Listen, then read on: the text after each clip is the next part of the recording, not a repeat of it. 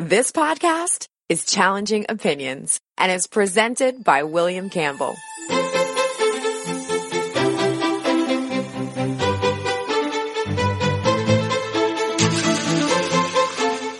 Thank you for downloading the Challenging Opinions podcast for March 29th, 2017.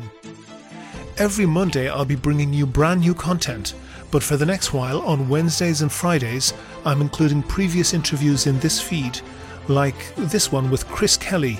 He's an author and historian. I hope you enjoy it.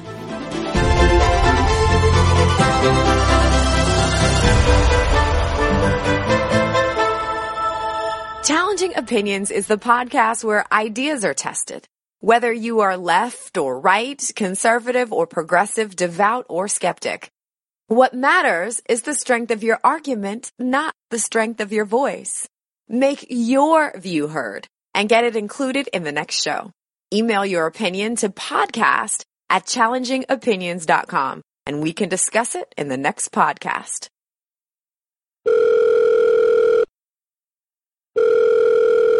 Online now from London, I have an American conservative in London. Uh, he's called Chris Kelly and his blog is an American conservative in London.com. He's also the author of two books with uh, Stuart Laycock. One of them is called Italy Invades.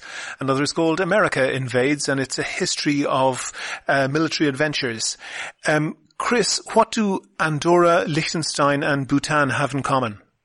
Uh, those three countries are the only three that America has had no military involvement with uh, over the course of its long history. Um, so I should I should say three, I should say Andorra is a tiny little enclave in the Pyrenees between Spain and France.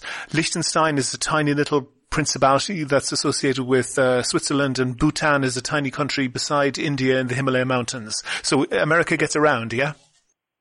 Uh, absolutely. The American eagle has spread its wings far and wide around the globe. Uh, it isn't that we have invaded every country. We've invaded about 44%, about 85 countries in terms of Americans fighting abroad, but we have been militarily involved with almost all the rest. I mean, if you take Portugal, for example, we haven't invaded Portugal, but we've had bases in the Azores since World War II, and they're still there to this day. Mm-hmm. And uh, I know this uh, I'll get on to the uh, Italy invades as well and some other issues in a moment, but I know this has political resonance because um, Rand Paul, for example, a candidate uh, for the U.S. Republican presidential nomination, sure. is talking about America just having too many military bases, having thousands, uh, I think a thousand overseas uh, overseas bases. He's saying. Um, you as a historian, do you think that America is spreading itself too thinly? Well, we tried in our books to not be political. I'm, I am political in the blog, uh, definitely. I take uh, different uh, perspectives, but I tr- we tried not to be in, in either of the books. I mean, my co-author and I don't share the same politics. In fact, I mean, he uh, definitely has a, a, a, a, a a partisan uh, viewpoint that's different from my uh, my own. So that forced us to kind of meet in the middle uh, a little bit on in writing America invades and Italy invades as well. Uh, but we, I mean, we, if you just were to Google the topic of American invasions, you'd find a lot of partisan rants out there. And we didn't want to kind of add to that collection. We wanted to lay out, I mean, we be, believe that the facts are for everybody, no matter where you are on the political spectrum, that we should kind of agree on what the facts are before we start, you know, disputing, uh, what, what should, what remedies should be we should make. Uh, and if you were to put your political hat on, would you think that uh, America militarily is generally a force for good? But and that's the question is like you asked, are we too far spread? And that Rand Paul has has advocated, and are we a force for good? Well, I would say, you know, putting my political hat on, I'd say you look at the recent history. I mean, 2015 marked the 70th anniversary of the end of World War II, the bloodiest war in in human history. And I mean, Europe as a continent has been a bloody continent for centuries, really. I mean, you have the 30 Years' War, the 100 Years' War, the Napoleonic Wars, two world wars in the 20th century. And so you've had many conflicts, almost a European civil war going on continuously. And you have to admit that in the last 70 years, Europe has been, with the exception of the breakup of Yugoslavia, has been at peace. And that, I think, is an accomplishment. And part of that uh, is to the credit of American military involvement, which has gone on after not just winning the war against fascism in World War II, but staying around. I mean, we still have bases in Italy today. We still have bases in, in Germany today. I, I actually agree with you, and I think that in particular, the post-war behavior of the United States in Europe uh, has much more influence for good than it's given credit for. And uh, one thing you can see a very clear divide between the former West Germany and the former East Germany and Austria in terms of uh, problems with neo-Nazis. The Americans had a very thorough and very thoughtful um, denazification program that only occurred in West Germany, and that's having uh, effects um, 70 years later. Um, do you think that American involvement in the rest of the world has been up to the same standard? Well, I think look at, at difficult places such as um, the Middle East, uh, I mean, looking at, at, contemporary conflicts, which are the hardest for a historian to deal with, because I mean, it does take time to do history. It takes time for secrets to get divulged, for memoirs to be written, and for perspective to be gained after the kind of partisan passions have cooled. So, um, but in those in that area, I think one of the questions you have to ask yourself is is you know, okay, could we involve ourselves more in, for instance, in the battle with ISIS and uh, more militarily, but also would you also have to have a kind of multi-generational commitment to those areas, uh, and one which the West at this point, not just America, but the West is kind of unwilling to embrace those type of long-term commitments that we, of course, did have embraced with regard to Europe. Mm-hmm. Um, I've seen it noted that uh, it's about 130 years since oil was discovered in Iraq. In that time, Britain, which has usually been America's ally, uh, Britain has been either at war with or occupying Iraq for more than half the time. Uh, they're not doing it for the good of their health, are they? Well, I mean, resources uh, play a part in terms of, of war for, uh, you know, since time immemorial. I mean, supposedly Julius Caesar uh, invaded uh, Britain uh, because of pearls, that, uh, that the Roman women coveted pearls, and there were lots of oysters in Colchester, for example. And so that, according to Tacitus, that's, you know, what was one of the initial impetus for for you know that you know ancient invasion. Uh, so so I mean resources of course are important, and obviously oil is a strategic resource that uh, that's that's vitally important uh, in with regard to industrial warfare in the 20th century, 21st century. Is that a long way of dis- of agreeing with me? the, resources play a role. I mean, that and are, are vitally important. Absolutely, yes. I think I, I do agree. Mm-hmm. Do you think that um, there's there's a phrase that some historians will know as a resource curse? It's just the observation that many countries with a lot of resources end up being quite miserable, um, and it seems that part of resource curse is that lots of people want to invade you, and it seems to me that the the like the um, the the interventions against ISIS now we're being told are to sort out the problem, and it seems like at every stage it's acknowledged that all the previous invasions of the Middle East have been really bad and wrong and messed up, but this last one invasion will be the one to sort it out. Isn't that a, a naive thing to think? Alexander the Great invaded the Middle East. Um, the Romans were fighting in Iraq 2,000 years ago as well. Uh, so there have been lots of invasions in the Middle East. I mean, of course, I mean the Romans sacked Jerusalem uh, as well, and there's a, the Arch of Titus in, can be found in Rome. So you have you have you know I mean uh, uh, you know you have of course, many invasions taking place over over thousands of years. Invaders and invaded, you know, really all over the place. Um, your other book, uh, Italy Invades, and I should say there's a website for each of them, AmericaInvades.com and ItalyInvades.com. But the uh, ItalyInvades.com is uh, focuses on the the Roman Empire, so I'm not sure if we should say Rome or, or Italy. Um, but are you consciously drawing a, a parallel between the Roman Empire and the American Empire? Well, I think there are parallels, of course. I mean, and it's one of the reasons why we, I mean, my co-author first wrote about British invasions with all the countries we've invaded, about Britain invading 90% of the world. Together, we wrote about America invades, about American invasions uh, over and American military involvement throughout the world. And then we moved to the grandfather of all empires uh, with Italy, and Italy in a broad sense from the Romans right up until the present. Uh, so, because of course Mussolini tried to kind of revive the Roman Empire in, in some in some fashion, and but I mean I think there are I mean there are clear parallels. I mean the, the fact that the United States has a Senate uh, owes owes that to to Rome. The fact that we have an eagle as an icon again goes back to the Roman uh, original. And uh, what about the decline and fall?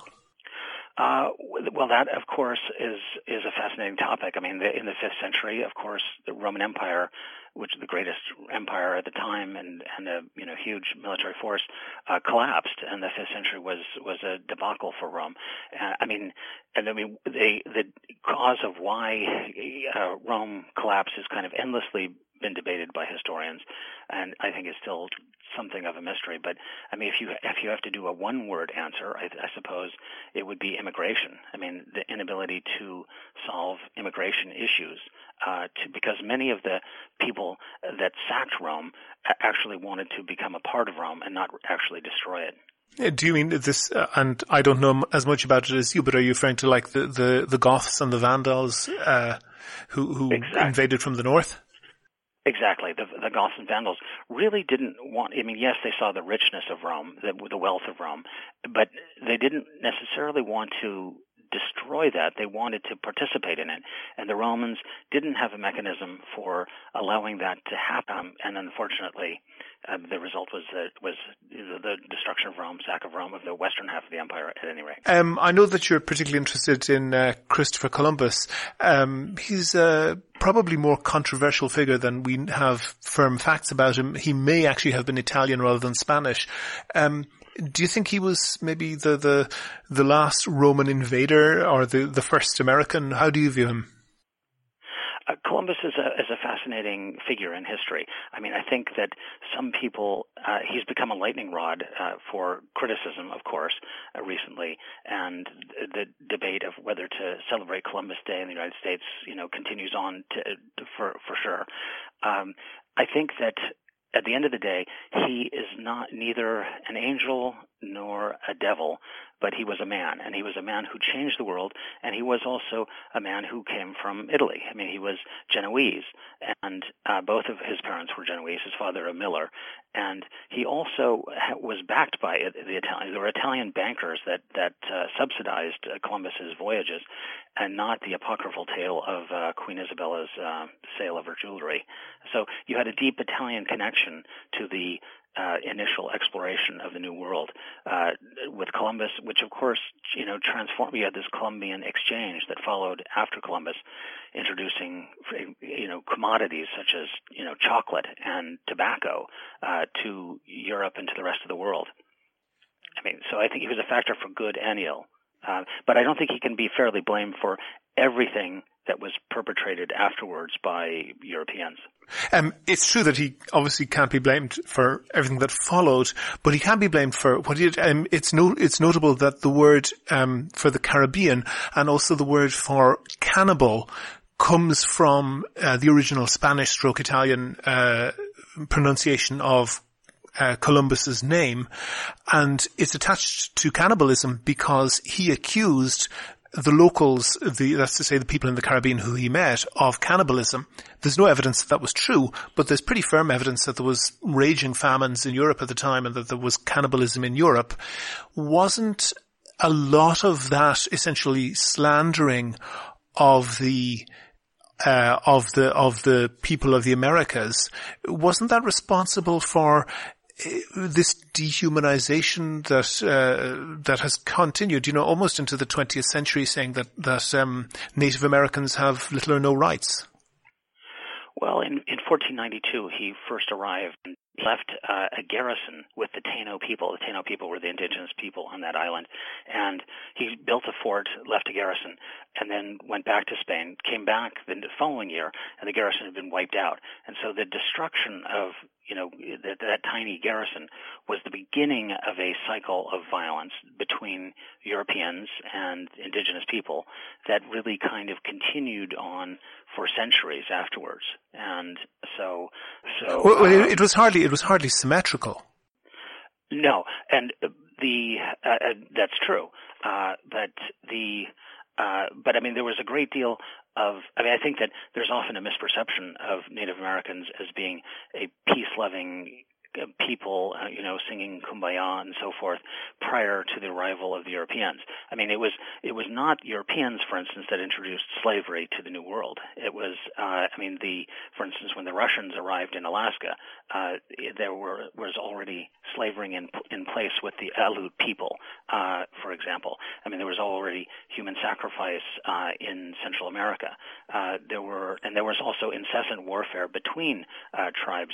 That, that sounds that sounds a little bit. Arrived. That sounds a little bit like whataboutery. That that uh, our our atrocities are justified by their atrocities. Well, I mean, the I think that there's um, a lot of kind of uh, well, I mean, the accusations of genocide, for example, uh, I think are are you know overheated at, at best. I mean that because I mean genocide presumes an intentionality, which I think is was essentially was not there. I mean, the vast majority of Native Americans that that were killed were killed as a result of disease mm-hmm. the spread of disease mm-hmm. uh, from Europeans, which and that happened throughout both North and South America. And there's no doubt there was a devastation. It was an absolute devastation of the Native American populations. But for the most part, that was you know, overwhelmingly not a matter of of armed conflict, but uh, but simply the this the spread of disease that was you know non not intentional. Yeah, you, know you're you're correct that that most of the deaths were caused by by disease, not by uh, military force, but there was certainly a depraved indifference. An indifference. Well, I mean, slavery was an accepted part of Columbus's world. I mean, not just in I mean in in Europe. So, so should we be celebrating it? should we be absolutely uh, we should be celebrating the fact that not slavery uh, but we should be celebrating a man who changed our world uh, in many ways not always good uh, but who ch- who uh, changed our world in many ways and I think that um, that made that ultimately you'd have to say en- enriched it as well Okay. Um, I think anybody who enjoys chocolate would have to argue that it enriched it, shall we say. Eh, eh, it, for, for, for the Europeans, the Americans had it all along. Well, they did and they didn't. They only had uh, kind of a liquid form of chocolate, which was, you know, it was uh, cocoa was used as a as a hot chocolate essentially was what they did. And when it came to Europe, I mean, obviously Europeans put a different twist on it, and so you know, Swiss chocolate, Belgian chocolate is is different from what certainly what the Native Americans experienced. Chris Kelly, author of uh, America Invades and Italy Invades, also blogger at an American Conservative in London.com. Thank you very much for talking to me. Thanks very much, William. Never miss a show. Follow at Challenging O on Twitter and like Challenging Opinions on Facebook for updates on each show's contents. That's the Challenging Opinions podcast published on March 29th, 2017. Do you know someone who I should interview? What topics should I be covering? I'd be really interested to hear your feedback. If you like the podcast, there's one thing that you could do that would really help other people to find the show go on iTunes and give the podcast a rating and write a short review. There's a link on the website directly to the iTunes page. Also, please like the show on Facebook. On Twitter, you can follow the show at Challenging O. And most importantly, subscribe to the show for free. You can use iTunes if you're an Apple person or Google Play Music if you're on Android. And there's also a link for both of these and the RSS feed if you're old school. You can find them or get in touch with me at www.challengingopinions.com. On the next podcast, I'll have an interview with the writer and blogger Leslie Loftis. That show will be uploaded on Friday, March 31st. The Challenging Opinions podcast is produced and presented by me, William Campbell. Thank you for listening.